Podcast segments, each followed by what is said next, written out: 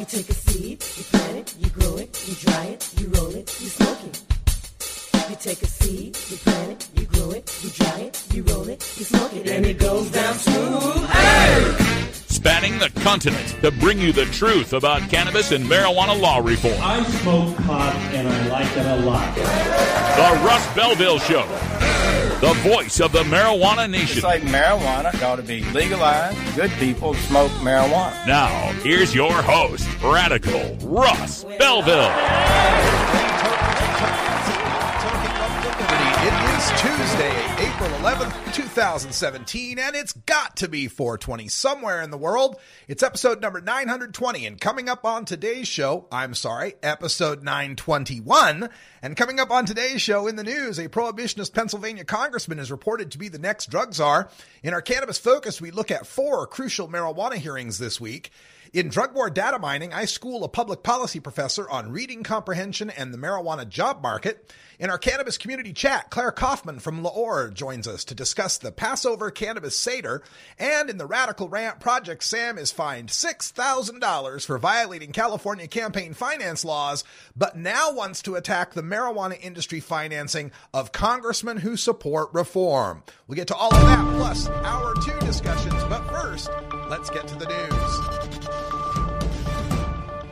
Covering the latest headlines in consumer cannabis, medical marijuana, and industrial hemp. Now your marijuana headlines in four minutes and twenty seconds. This is Cannabis News. This is your Cannabis Headline News for Tuesday, April eleventh, twenty seventeen. Pennsylvania Congressman Tom Marino is expected to step down from his seat to take on a new role in the Trump administration. Multiple sources tell C B S News that Marino will head up the Office of National Drug Control Policy, assuming the informal title of drug czar. A source familiar with the personnel moves in the White House says that Marino is in the final stages of completing his paperwork and an official announcement is forthcoming. When asked for comment, the White House said it had no personnel announcements at this time. Marino's office also had no comment. In an emailed statement, Marijuana Policy Project Director of Federal Policies Robert Capecchi said, quote, "We are disappointed but not at all surprised to hear a marijuana prohibitionist is being selected as the next drug czar. After all, whoever fills the position is required by law to oppose any attempts to legalize the use of marijuana for any purpose," end quote. Marijuana dot com reports that a single vote swayed a Maine legislative committee this morning as they decided to put their support behind L D seven sixty-four, a bill that would protect medical marijuana patients from being removed from organ transplant waiting lists. Members of the Health and Human Services Committee gathered in Augusta to decide the fate of L D seven sixty-four last Thursday, originally voting six to five against its passage. Doctors in attendance testified about the possible dangers of using cannabis while recovering from an organ transplant, citing rare fungal infections that could take a, take advantage of an immune-compromised person during post-surgery. However, Maine allows lawmakers who could not be in attendance two business days to submit a vote before a final decision can be reached. Luckily, for Maine medical cannabis patients awaiting organ transplants, two additional votes had been logged since Thursday's initial hearing, both in favor of L D seven sixty-four. Colorado was set Monday to outlaw marijuana-growing co-ops soon after the state Senate unanimously approved a bill making it a crime for people to cultivate recreational pot for other people. The bill, supported by the office of Governor John Hickenlooper, passed thirty-five to nothing, but it was unclear when he would sign it, according to the Denver Post. There are no state estimates on how many collective recreational marijuana growing operations exist in Colorado, though they are popular among users who share the cost of electricity, water, and fertilizer to grow their pot. The governor plans to sign another bill this week in the state's pot crackdown. It limits the number of marijuana plants that can be grown in a home to twelve plants, which would force medical marijuana users authorized to grow more than twelve plants to grow it in agricultural or commercial locations or to buy it from dispensaries that tax marijuana. Oregon state lawmakers have given final approval to a bill that would shield the names, birth dates, and other identifying information of marijuana users from being accessed by federal drug agents amid worries of heightened enforcement. The bill was approved fifty-three to five by the Oregon House on Monday and is largely in response to mixed signals about the new White House administration's stance on the federal marijuana prohibition. K two News reports that Democratic Governor Kate Brown is expected to sign it into law.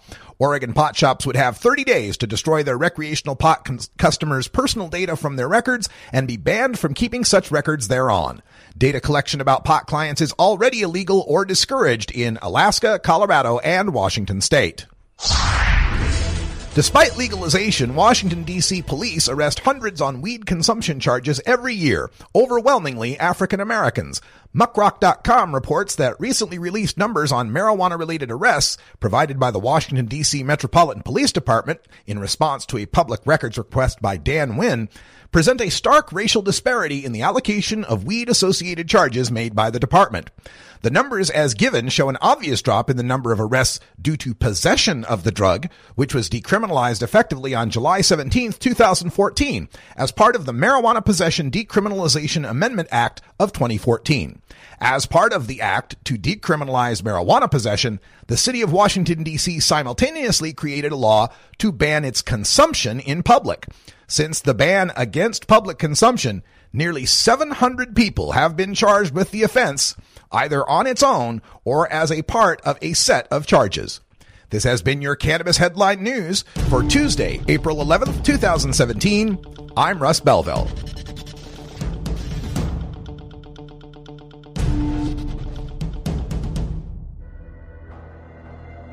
In the interest of fair and balanced journalism, The Russ Belville Show presents the anti-drug public service announcement of the day. Hi, K B. Who are your friends? My classmate Ocean. Peace and be happy, man. My teacher, Mister Plitt. Yeah, he makes class fun. He's cool and he knows lots of stuff. Hey, dude. Who are not your friends? Well, there's these two guys at school, Jesse and Jeff. Jeff does drugs and he tries to get us to do it too. Jesse thinks he's cool because he hangs out with Jeff. Hey guys, wanna have some fun? No thanks, man. Yeah, get a life, guys.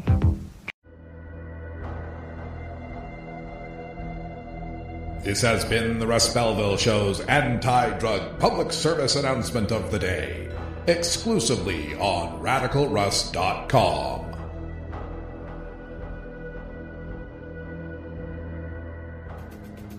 Get your tickets now for the Oregon Marijuana Business Conference, happening one day only in Eugene, Oregon on Friday, April twenty-eighth. You'll learn all about the latest O L C C regulations for adult use cannabis, including testing requirements, tech and branding, taxes and distribution, and the latest developments in medical marijuana regulations. O M B C features networking with Oregon's leading experts in marijuana, including State Senator Floyd Przeanski. You'll also get to hear from author, actor, and punk rock icon Henry Rollins delivering the keynote address. Early bird pricing is available for conference-only and V I P passes, which get you access to the V I P networking events featuring Henry Rollins and other speakers.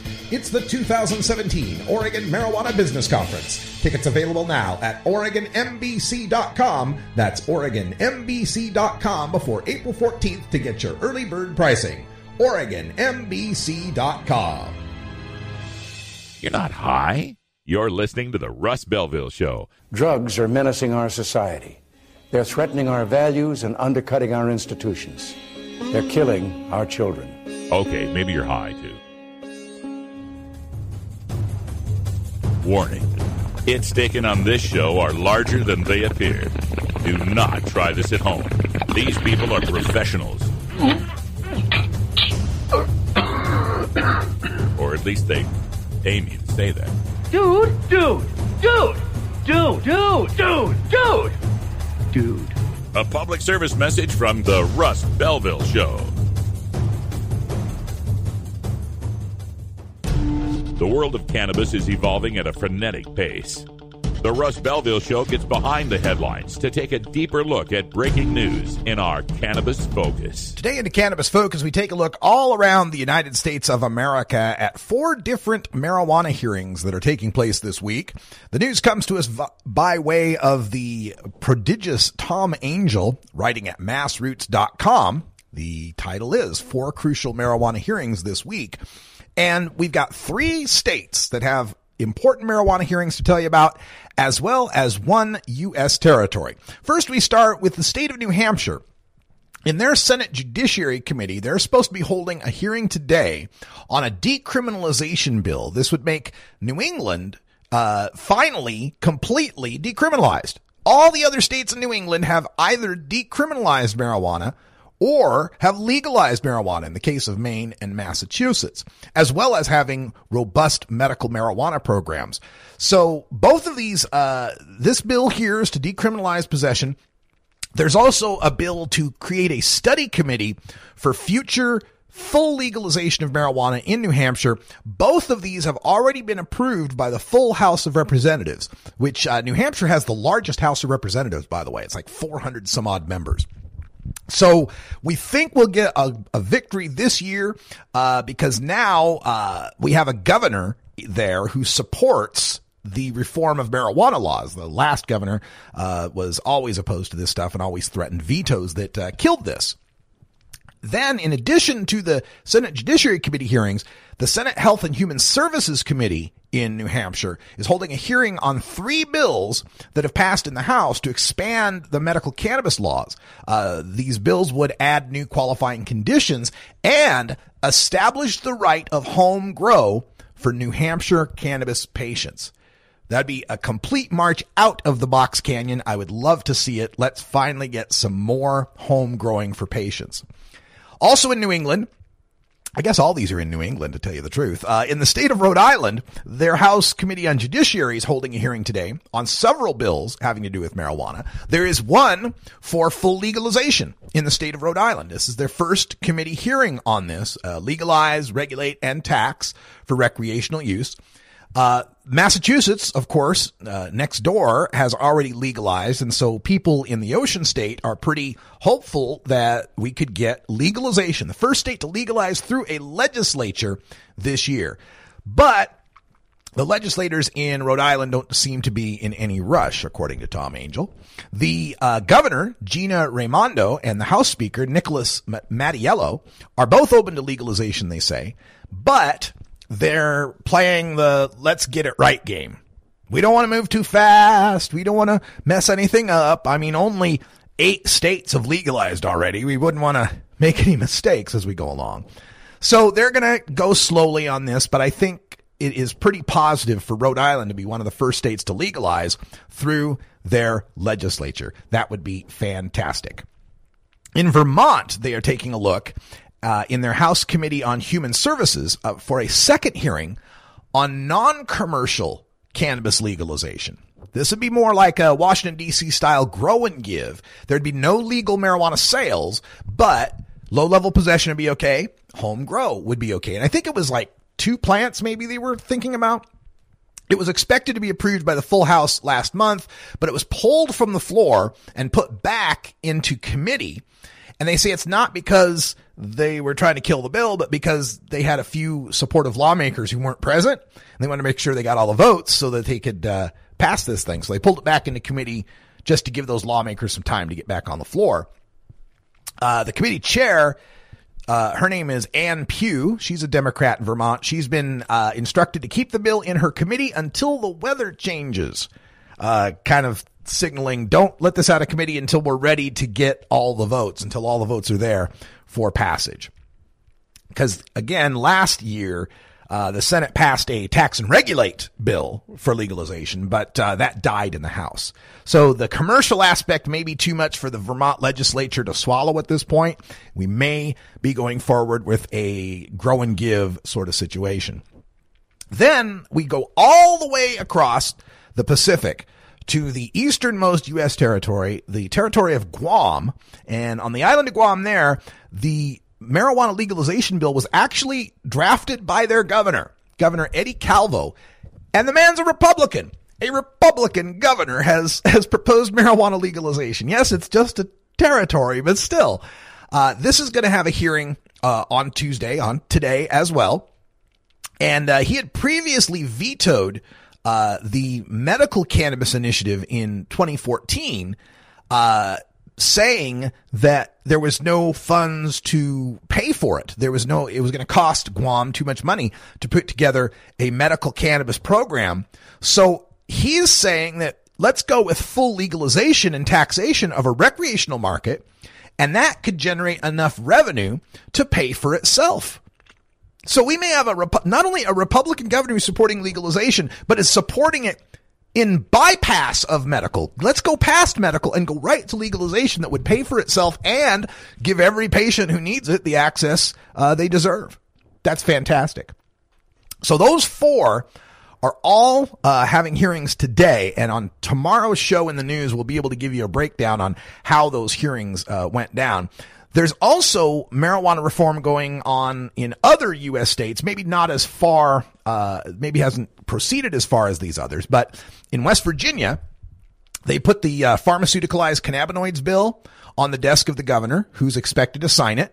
People keep saying this makes uh, West Virginia the twenty-ninth medical marijuana state, but it's really becoming the fifth pharmaceuticalized cannabinoid state. I refuse to call a state that does not allow you to access actual marijuana to smoke a medical marijuana state. That is pharmaceuticalized cannabinoids. That is extracting the medically uh, efficacious uh, uh, constituents of a plant and putting them into a uh, prepared Uh, uh, a previously prepared preparation that's marked up with a barcode uh, that I got to buy from a special building. That makes it like any other pharmaceutical. If I can't grow my own and use it, then we're not talking medical marijuana. We're talking some bastardized version of a pharmaceutical drug. Still, kudos to the patients in West Virginia who will be able to access at least these pharmaceuticalized cannabinoids to get some relief. And West Virginia takes itself off the list of the states with absolute marijuana prohibition. That will leave Idaho, South Dakota, Nebraska, Kansas, and Indiana. Looking uh, down to the south in Texas, the House Criminal Jurisprudence Committee voted four to two to advance a bill for marijuana decriminalization. And the city of Dallas is looking at a decriminalization measure. It would join Houston, uh, Travis County, and some other locations in Texas in approving decriminalization. In Connecticut, a marijuana legalization bill didn't get a committee vote before the deadline. So it looks like uh, legalization was dead there, but they're thinking they might be able to slip it in as part of the budget process in Connecticut. So we may have uh, some more hope for Connecticut legalization. And we've got legalization bills that have been introduced in the state of Delaware and uh, in the state of Illinois. We've uh, brought that up previously. Also, we have uh, other marijuana bills that are in play in states like Maryland. The uh, Maryland House and Senate actually has gone on their break now, and they didn't get around to a bill that would have expanded the number of medical cannabis business licenses. In Tennessee, their House of Representatives defeated a bill that would have raised the threshold for a marijuana felony. So they would have it, it had taken more marijuana to trigger a felony in Tennessee, and they struck that down. So we lost on reform in that area. We've got Montana. Their House Taxation Committee is currently working on a bill to create a regulatory framework for the state's medical cannabis industry, as was approved by voters in twenty sixteen when they approved that marijuana initiative in Montana.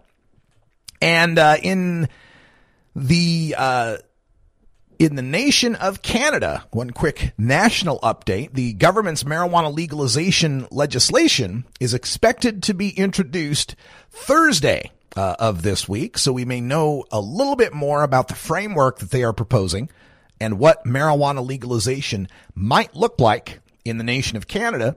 And one more international bit of news, a study coming out of the Czech Republic uh, entitled Cannabis Decriminalization and the Age of Onset of Cannabis Use. Uh, their background is that in twenty ten, the Czech Republic introduced a law decriminalizing personal possession of small quantities of cannabis.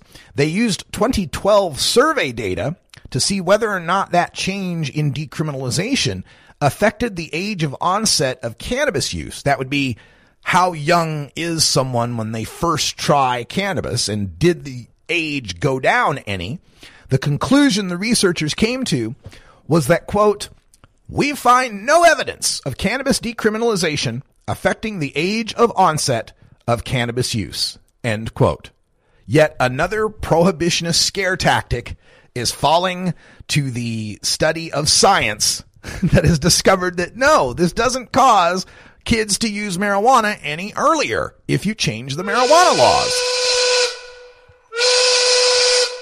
Boot to the head.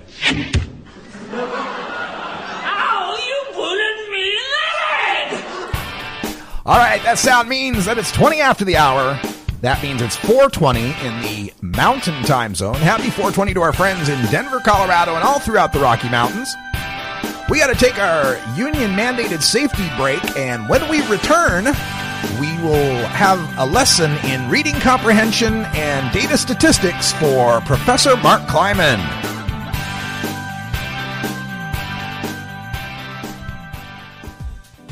The Russ Belville Show is proudly sponsored by the Marijuana Business Association. The M J B A, called by N B C News the Cannabis Chamber of Commerce, is the fastest-growing business association in the fastest-growing industry in America. I've been working with the M J B A for years, and I personally invite you to join the M J B A. M J B A also publishes the popular M J Headline News on Facebook and the M J News Network dot com and Marijuana Channel one on YouTube. Visit M J B A dot net for more details. You're not high. You're listening to The Russ Belville Show. I was asked by a group of children what to do if they were offered drugs. And I answered, just say no. Okay, maybe you're high too. Georgia. Hi, this is Willie Nelson. Alcohol prohibition didn't work in the nineteen twenties, and marijuana prohibition isn't working today. It's time we stopped arresting responsible marijuana smokers. It's the fair thing to do. For more information, contact NORML, the National Organization for the Reform of Marijuana Laws.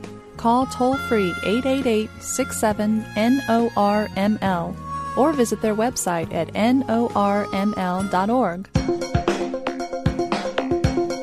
Promoting the end of adult cannabis prohibition is easy because we have facts, science, reason, compassion, evidence, truth, and logic on our side. It's even easier when researchers catalog it all for us. Learn how to gather the facts on marijuana use, arrests, seizures, rehabs, drug tests, and more on this edition of Drug War Data Mining. Today in the Data Mines, we take a look at how even the most learned public policy professors can mistake a news headline by reading into it what they want to see in that headline. Uh, this comes to me by way of a tweet by uh, one of, uh, let's see, Kevin Sabet's the Joker to my Batman, Patrick Kennedy is the Riddler. Um, I forgot who the Penguin was. Uh, I'll recall soon, but uh, Mark Kleiman, hmm. I don't know who he is in the Batman universe. Maybe my chat room can tell me. But anyway, Mark Kleiman is a public policy professor who famously in twenty ten in Los Angeles Times said that it was impossible for states to legalize cannabis because they'd be, uh, the operators would be filling out paperwork that indicts them of, uh, being complicit in breaking federal law. So it would never happen. So the, that guy also, uh, Mark Kleiman was one, the pot czar in Washington state, who is in charge of putting together the regulations, uh, the recommendations for regulations in that state, which is widely agreed to be the worst state for marijuana legalization. Uh, anyway, Mark Kleiman put a tweet out the other day, and it was just one word. It just said, fantasy! Exclamation point. Fantasy. And it linked to this story on Yahoo News and the Yahoo, actually Yahoo Finance, I should say. And the Yahoo Finance story is entitled Legal Marijuana Could Overtake Manufacturing in Job Creation by twenty twenty. A new report from New Frontier Data, a business intelligence firm focused on cannabis, projects the legal weed market will create more than a quarter of a million jobs by twenty twenty. In comparison, manufacturing jobs are expected to decline by eight hundred fourteen thousand by twenty twenty-four, according to the Bureau of Labor Statistics. So I saw Kleiman's tweet, fantasy, and I thought, what, what do you mean fantasy? Uh, the Bureau of Labor Statistics says manufacturing jobs are going down. And all indications are that cannabis jobs are going up. So obviously the cannabis industry is outpacing the manufacturing industry in, in job creation. You know, positive numbers are bigger than negative numbers, right? So I kind of trolled Mark a little bit, and I sent a, sent out a tweet where I quoted a congressman from the, uh, a senator, excuse me, from the Prohibition era. And this is from Time Magazine, September fourth, nineteen thirty-three. reporting on this. Three years ago, small, tight-lipped Senator Morris Sheppard, whose proudest boast is that he helped write the eighteenth Amendment, boasted proudly, quote, "There's as much chance of repealing the eighteenth Amendment as there is for a hummingbird to fly to Mars with the Washington Monument tied to its tail," end quote. Last week, Hummingbird and Washington Monument were well on their way to Mars when Senator Sheppard's own Mammoth, Texas, became the twenty-third consecutive state to plump for repeal. So uh, I, I I sent the quote out to him with a link to that, you know, Morris Sheppard. Like, he, this is going to go down in infamy as yet another Mark Kleiman statement, like uh, Dewey defeats Truman, that was completely wrong. Well, he responded. He responded to that tweet with a reply to me that said, legalization's not a fantasy. The idea that there's more jobs. Let me see if I can get the exact reply here. I want to make sure I uh, quote it properly. Legalizing cannabis isn't a fantasy. Quote, more jobs selling pot than in manufacturing, end quote, is flat out silly. Here's where the reading comprehension part comes in. When I read that part from Yahoo Finance, did you catch the part that said, quote, more jobs selling pot than in manufacturing, end quote? Well, you probably didn't, because it's not in there. Nobody said there's going to be more pot jobs than manufacturing jobs gross. There's only going to be about three hundred thousand pot jobs by twenty twenty. And the forecast for twenty twenty-four, if I'm remembering correctly, was around eleven million manufacturing jobs. Nobody would try to say there's more pot jobs than manufacturing jobs. What the Yahoo Finance story clearly says is, legal marijuana could overtake manufacturing in job creation, that more jobs will be created in pot than there are in manufacturing. And this isn't up for debate. This is not even close to being anything that's controversial. Manufacturing jobs have been hemorrhaging from this country for years. Those st- statistics from Bureau of Labor Statistics show uh, something like thirteen million manufacturing jobs in two thousand four, down to about eleven million by twenty fourteen, down to about eight million by twenty twenty-four. So yeah, there's uh, the manufacturing jobs are going to China. They're going to Mexico. This is not a surprise to anybody except Mark Kleiman. But again, it's not that uh, it, it's the, the situation here is that he's reading into the headline based on his own prejudices, based on his own can of bigotry. Whenever he gets something coming across from the cannabis industry, from cannabis supporters, he reads it with a jaundiced eye. He reads it with the perspective of, oh, here come those potheads with their I Q-addled brains puffing up how great marijuana is going to be. When nobody did, nobody was doing that. He just assumed that's what we were saying. He was assuming we were making a mountain out of a molehill. Nobody said that. New Frontier Data's report is dead on in this respect. There will be more jobs created in marijuana in any one of the states, not even counting all of them combined. In any one of the states, there will be more jobs for marijuana than there will be created in manufacturing. All right, we're going to take a break, and when we come back, we got a very special guest joining us, Claire Kaufman from La'or. You can find her at HighMindedJews on Twitter. Will be joining us to discuss the second annual Cannabis Passover Seder, a Jewish tradition on weed, when we return. This is the Russ Belville Show on Cannabis Radio dot com. Hey everybody, it's Radical Russ here from four twenty Radio, inviting you to be like me and get your ink done at Lucky Horseshoe Tattoo, Fort Worth's most female-friendly, clean, sterile, awesome tattoo shop. Thomas and his crew are true artists who can design you a custom piece or use a design you bring in. Lucky Horseshoe Tattoo also offers all styles of tattooing as well as piercings and all-around fun. In the D F W area, stop by Lucky Horseshoe Tattoo and tell them Radical Russ sent you. Trust me, it'll feel awesome. You're not high. You're listening to the Russ Belville Show. This is not medicine. This is a Cheech and Chong show. All right. Maybe you're high, too.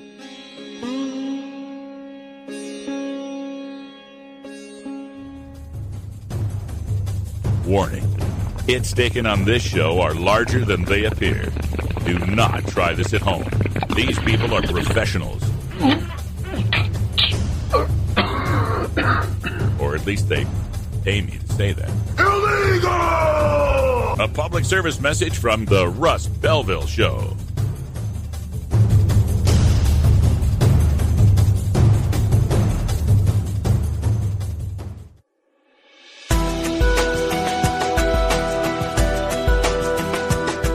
The cannabis community is a diverse set of people from all walks of life. Conservative and liberal, black and white, straight and gay, rich and poor, and everyone in between. Learn more about the people we are freeing from adult cannabis prohibition in our Cannabis Community Chat. Well, folks, last night at sundown began the holiday of Passover in the Jewish tradition, and joining us to discuss this is Claire Kaufman. She's the Northwest Regional Director of B D S Analytics, and more importantly for this segment, uh, one of the founders of La'or, the uh, organization promoting uh, cannabis awareness in the Jewish community. Is that a, is that a good way to put that, Claire? That's right. So we are, um, La'or is a five oh one c three here in the state of Oregon, and we're dedicated to the issues of not only federal marijuana legalization, but also prison sentencing reform and the larger, ending the larger war on drugs. Okay, fantastic. So I recall last year that uh, when Passover came along, you put together a cannabis seder uh, for people that are following the Jewish traditions. Uh, for those who are not, explain what a seder is and how cannabis fits into it. Sure. So that's that's a beast of a question, but I'm going to tackle it as best I can. Okay. So what is what is Passover? So the Jewish holiday of Passover is actually the most observed holiday, more than Rosh Hashanah, more than Hanukkah, more than Yom Kippur. A larger percentage of Jews go to a Passover seder than anything else. Okay, what is Passover? So the this, the holiday of Passover commemorates the Jewish exodus from Egypt. So what that means is a long time ago in ancient Egypt, um, you know, people always think, oh, the Jews were slaves. Well, we weren't always slaves. We actually were a very vocal and very well-respected minority. Um, but a pharaoh came to power who perceived that as a threat, and he enslaved the, the Hebrews, which they were called at that time. And by the time the story of the Exodus happens, you know, with Moses and the water parting and everything that sort of people know about, the Jewish, the Hebrews in the land of Israel had been slaves about two hundred years. So um, the story of Passover is a ritual. So a seder is the Hebrew word for order. So the Jewish community, um, you know, they were freed as slaves, and we made exodus from Egypt into the land of Israel. And to commemorate this experience of being slaves and of our liberation, over time, the ritual of the can- of the Passover Seder evolved. And so a Seder is a ritual uh, order of doing particular things that helps us remember, if that makes sense. It does. Okay. And that's very interesting. And of course, the interesting part here would be, how does cannabis fit into this, and how does this differ from a more traditional Seder that you would uh, have? That's right. So that's exactly where I'm headed. So one of the important things about Passover is that it's not only about celebrating our own redemption and our own freedom, but it's about reminding ourselves of the responsibility to fight for the freedom of all people. Mm. Okay. And in fact, the civil rights Seder has been around, you know, since the nineteen sixties. And there's all kinds of Seders. There's chocolate Seders. There's feminism Seders. There's any kind of Seder you can imagine um, is always kind of overlaid over the traditional story. And it arcs really well, because the story of the exodus from Egypt and the end of slavery arcs eloquently over the story of cannabis legalization and the war on drugs, because we're really talking about a celebration of our existing freedom and remembering how lucky we are to be free, while not forgetting the road that we have ahead of ourselves to bring an end to federal prohibition and to make sure that people are not incarcerated for something that is a healing plant. So it would seem that uh, fits quite naturally then with this whole idea of freedom and and ending our, right. our, our opposition and our and our uh, uh, subjugation. So that that fits wonderfully. I wonder how do uh, how are how are people in the Jewish community taking this? How I mean, there's a lot of breadth, I understand, between Orthodox and, and yeah. more secular. And yeah. how does that how does that fit? Well, that's a really good question. So you know.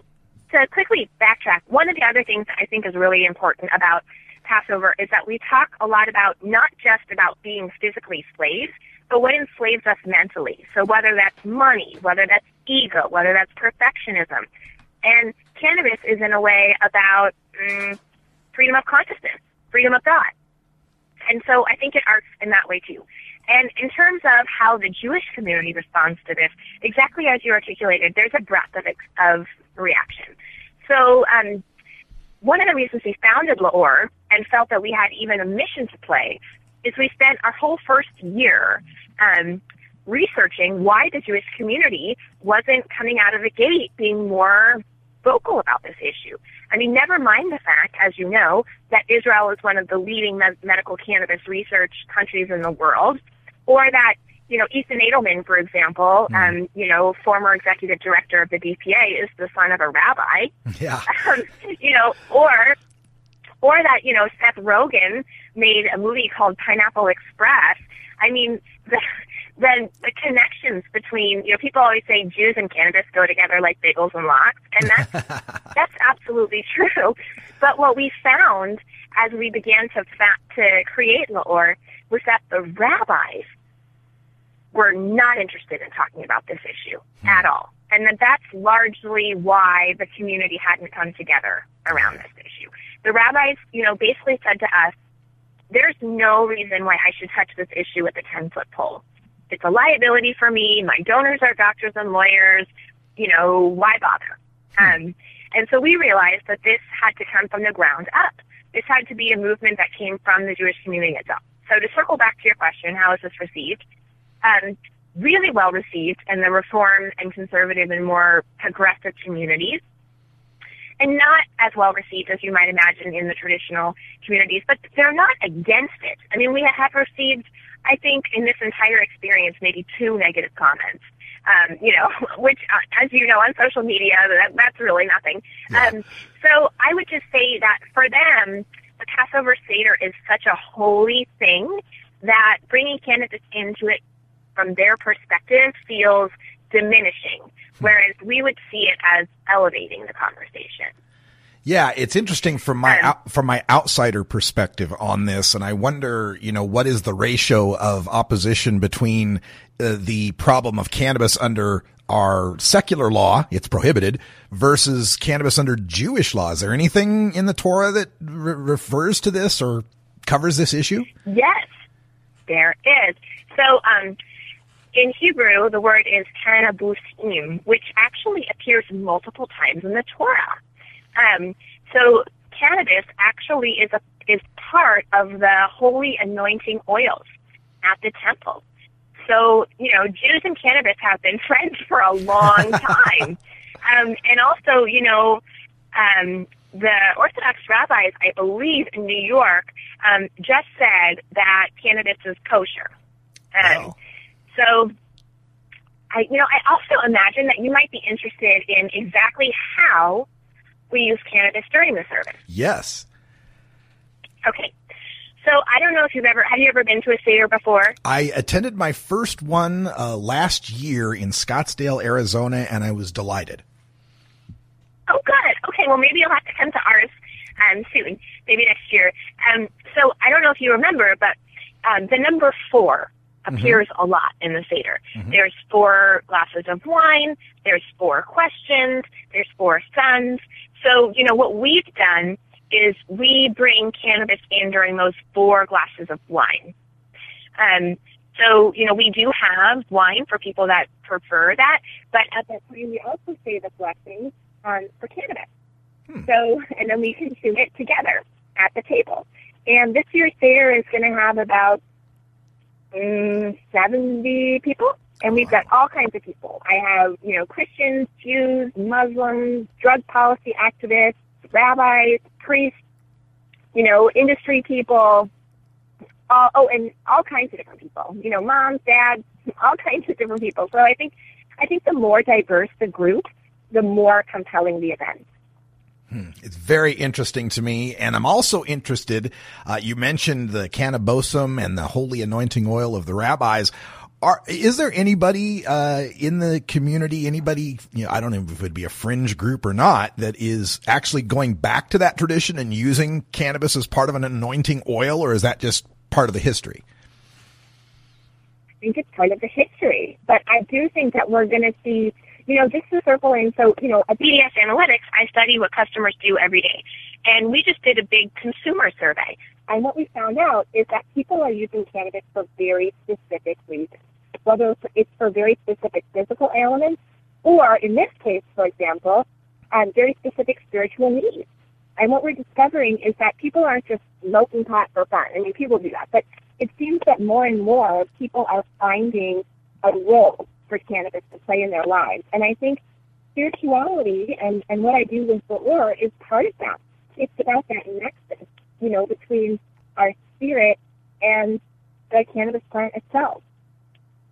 I'm so glad that uh, the community is taking a look at this, and I'd like to see more of this from more of the faith communities uh, trying to reintegrate I cannabis. Agree. Yeah, wouldn't that be nice? Well, Claire, we do have to wrap things up, but I want to give our listeners a chance to learn more about this. Maybe they can look on some Facebook pages or websites that you might have for them. That's right. So thank you for giving me that opportunity. So our website is La'or, and that's spelled L E O R dot life. Or you can follow us on Twitter at HighMindedJews. All right, L E O R dot life or at HighMindedJews right. on Twitter. That's right. Thank you so much for having me on today, Russ. It was really a pleasure. Thank you. It's my pleasure, and I will uh, look forward in my uh, Jewish holiday calendar in twenty eighteen to find Passover, and I will pencil that in. That's right. It's happening. All right. Thank you so much, and good luck on the Seder. All right, stay tuned, folks. When we come back, we'll have time for the Radical Rant. Project Sam in my crosshairs once again. This time, they got caught with her hand in the cookie jar when we return. This is the Russ Belville Show on Cannabis Radio dot com.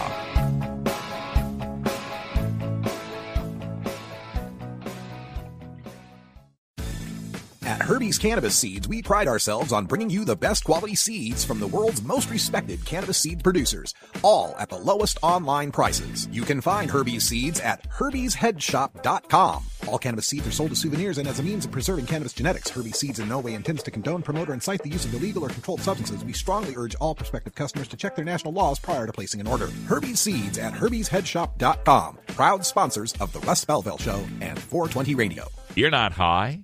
You're listening to The Russ Belville Show. I do support the use of medical marijuana, and I think even there we need to do a lot more research. Okay, well, maybe you're high, too. Warning. Hits taken on this show are larger than they appear. Do not try this at home. These people are professionals. Or at least they aim you to say that. Oh, gnarly! A public service message from The Russ Belville Show.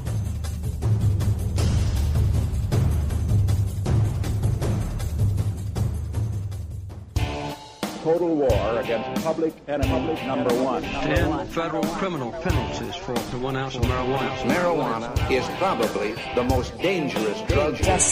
Legalization is just another word for surrender. I experimented with marijuana and didn't inhale. This is not medicine. This is a Cheech and Chong show. Encourage people to use less drugs. I am ill. That was that was the point. I think we'd be a mistake to leave the state. Negative reports coming out of Colorado. People don't smoke marijuana. Radical Rant. Today in the Radical Rant, we take a look at a story in the Los Angeles Times, which tells us a national anti-marijuana coalition is facing six thousand dollars in fines for campaign finance violations in its opposition to Proposition sixty-four, the November ballot measure that legalized recreational marijuana in California. The fines have been agreed to by Sam Action, Incorporated, the political arm of Smart Approaches to Marijuana, the anti-legalization group founded by Kevin Sabet, a former drug policy advisor to the Obama administration. Yeah, so there you go. Uh, Project Sam, Kevin Sabet having some problems uh, following the law when it comes to campaign finance disclosure in California. The violations included not changing the campaign committee's name to include its major donor. Now, we covered this donor. Her name's Juliet Schauer. Uh, she's a retired art professor and activist in the state of Pennsylvania who contributed one point three six million dollars to Project Sam to help cover their expenses in California and other states where they were fighting marijuana legalization.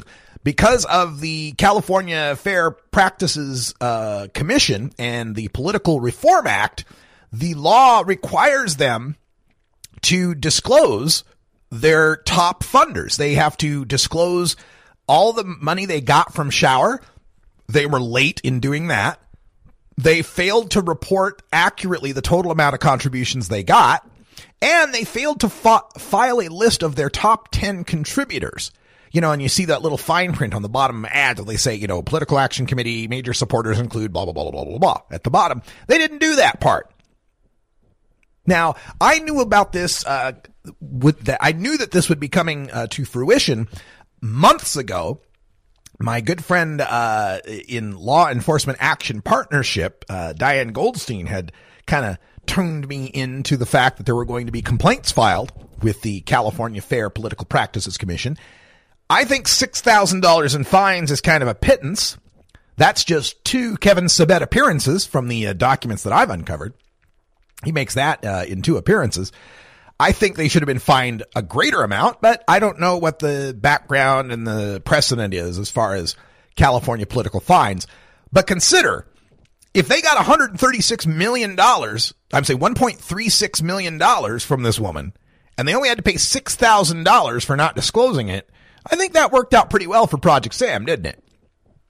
Now, they reached out to uh, Kevin Sabet and Project Sam to uh, find out why they committed this violation. In a statement, Kevin Sabet said, quote, "The campaign committee rectified the situation while disclosing everything before the election. The committee's operators told the investigators the violations were inadvertent and caused by, quote, inexperience with California campaign reporting requirements."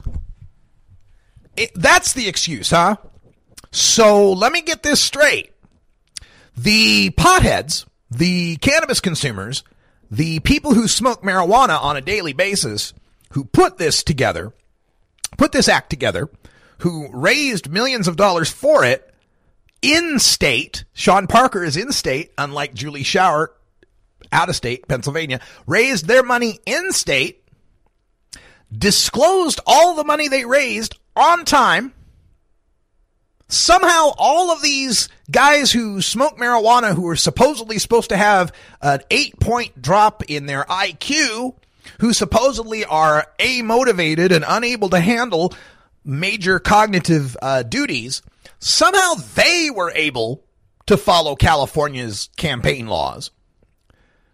But Kevin Sabet, P H D, and his Project Sam acolytes, who are teetotalers, I assume, who don't smoke any marijuana, I assume, who know and have known since two thousand twelve that there would be a major push for legalization in California in twenty sixteen, who had four years to study the relevant California campaign finance laws, huh, somehow, somehow they couldn't handle it.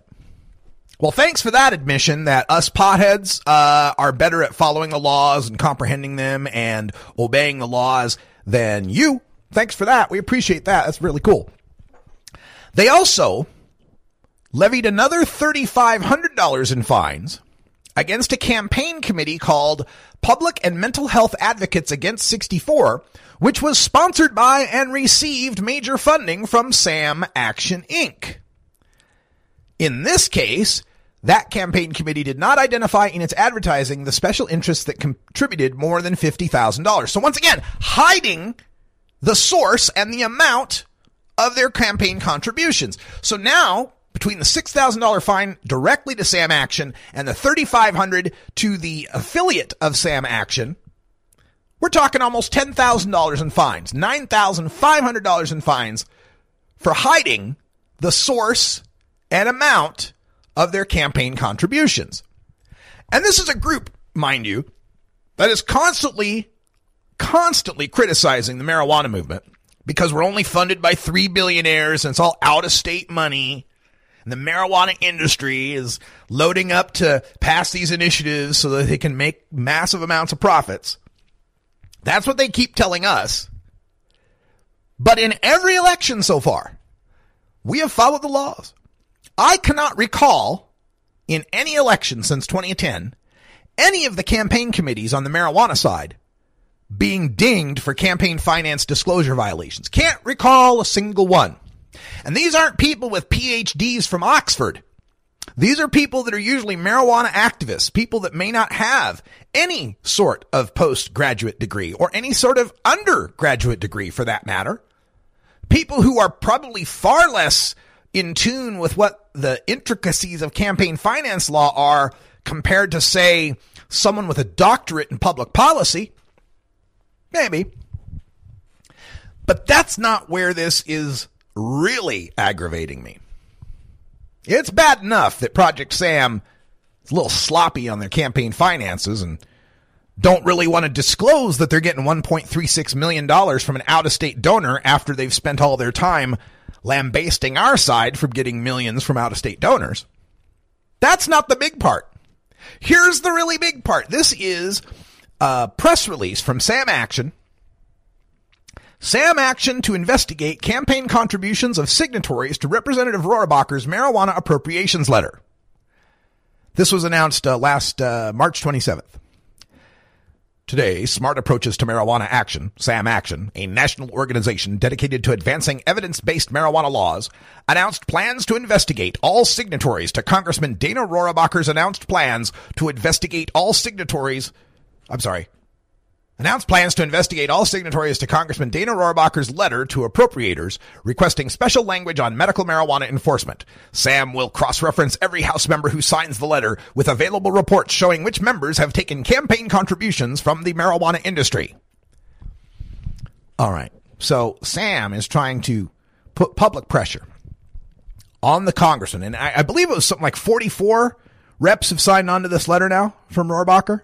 And this is the letter to re uh, reintroduce the what was called the Rohrabacher Farr Amendment, which will now be called the Rohrabacher Blumenaar Amendment, which is Department of Justice can't spend money to bust state legal marijuana operations, medical marijuana operations. They just want that in the appropriations bill again because it has to be renewed every year.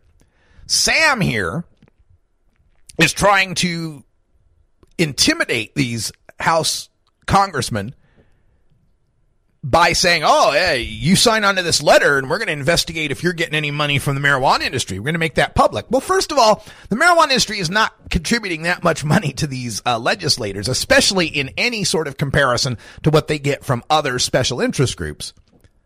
But the really galling part of this is that the only way Project Sam has the ability to look up how much money the marijuana industry is funneling toward these elected officials is because, wait for it, we're following the campaign finance laws. It, it takes iron testicles of enormous proportion to be able to point to us and say, oh, we're going to be taking a look at your campaign finance info. We're going to be really examining your campaign finance info. When you can't follow that same law, Kevin Sabet, when you just, oh, it's inadvertent, oops, oops, we weren't really familiar with California.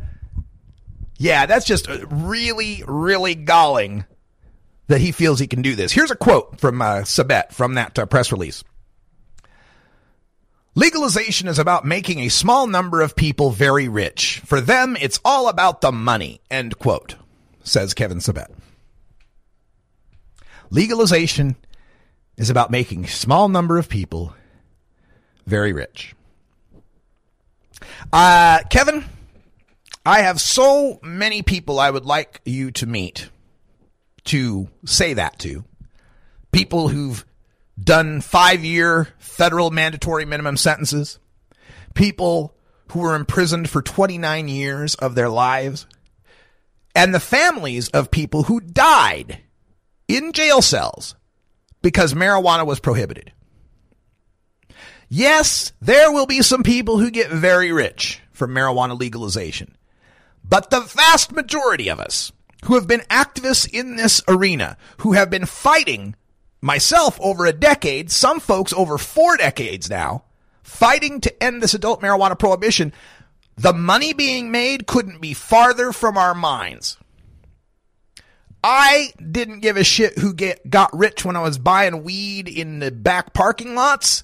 I don't care who's getting rich when I'm buying weed in a dispensary. I don't care who's getting rich when I buy weed in a pot shop. What I do care about is not one adult citizen being arrested, harassed, fined, punished, and caged over their use of cannabis. That's all I'm in this for. You want to talk about a small number of people getting rich? I ain't in that small number by any means.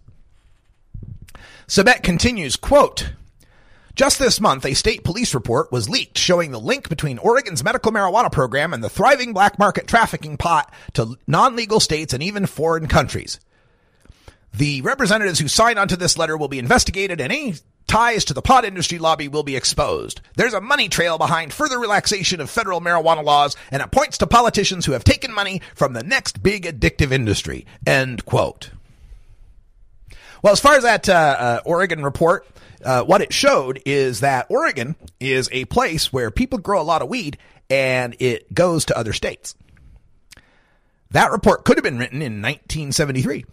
Or eighty-three, or ninety-three, or two thousand three, because Oregon's always been a place where there's been massive underground cultivation of cannabis and diversion to markets out of state. Medical marijuana didn't create this. Legalization didn't create this. The Oregon State Police's report is yet another biased report from law enforcement that's pissed off that they've lo- lost their easy key to unlock people's Fourth and Fifth Amendment rights. They're pissed off that they've lost the easy payday of busting people by saying, uh, you don't have any drugs or cash in the car, do you? And then using civil asset forfeiture to steal from people. That's what they're pissed off about. They're pissed off about no longer getting paid overtime to go fly helicopters over southern Oregon and land and rip up pot plants. They're pissed off about losing their overtime going to some possession hearing where they get paid extra hours to sit and lie on the stand. Kevin Sabet is pissed off because he's losing, because sixty percent of the American people disagree with him, because an increasing bipartisan coalition in Congress recognizes the need to change our antiquated marijuana laws. Kevin Sabet's pissed off because now the only people he's got on his side are gray-haired Republicans. And even they are beginning to switch. Even they believe that marijuana should at least be decriminalized and should certainly be available for medical purposes. So Kevin Sabet and Project Sam are reaching out in a desperate last throes attempt to try to pin marijuana onto the horrors of the big tobacco industry from decades ago, ignoring the critical difference that marijuana ain't tobacco. Tobacco had to lie about its product because it's toxic and addictive. Tobacco had to lie about its product because adults won't take it up. Tobacco had to lie about its product because it's stinky and it tastes bad. Cannabis doesn't have to lie about its product. You have to lie about cannabis to get anyone to be scared of it. I'm sorry, if you don't like marijuana, you're not going to like the future. And I can't wait for Kevin Sabet to go the way of the buggy whip and the steam engine and the quill pen. That's all the time we got for our podcast listeners. Thanks for joining us. Those of you watching live on YouTube, stay tuned. Hour two is next. Toker Talk Radio. We'll just talk about it all. I got even more to say about the United Airlines thing. There's been some more developments I got to rant about. Plus, we'll take a look in the uh, voicemail box, see what we got there. For everyone here at Delta nine Studios, I'm Radical Russ. Thanks for joining us, and until next time, take care of each other, tokers. This is the Russ Belville Show. The Russ Belville Show is blogging and podcasting daily at radical russ dot com. You grow it, you dry it, you roll it, you smoke it. You take a seed, you plant it, you grow it, you dry it, you roll it, you smoke it. You take a seed, you plant it.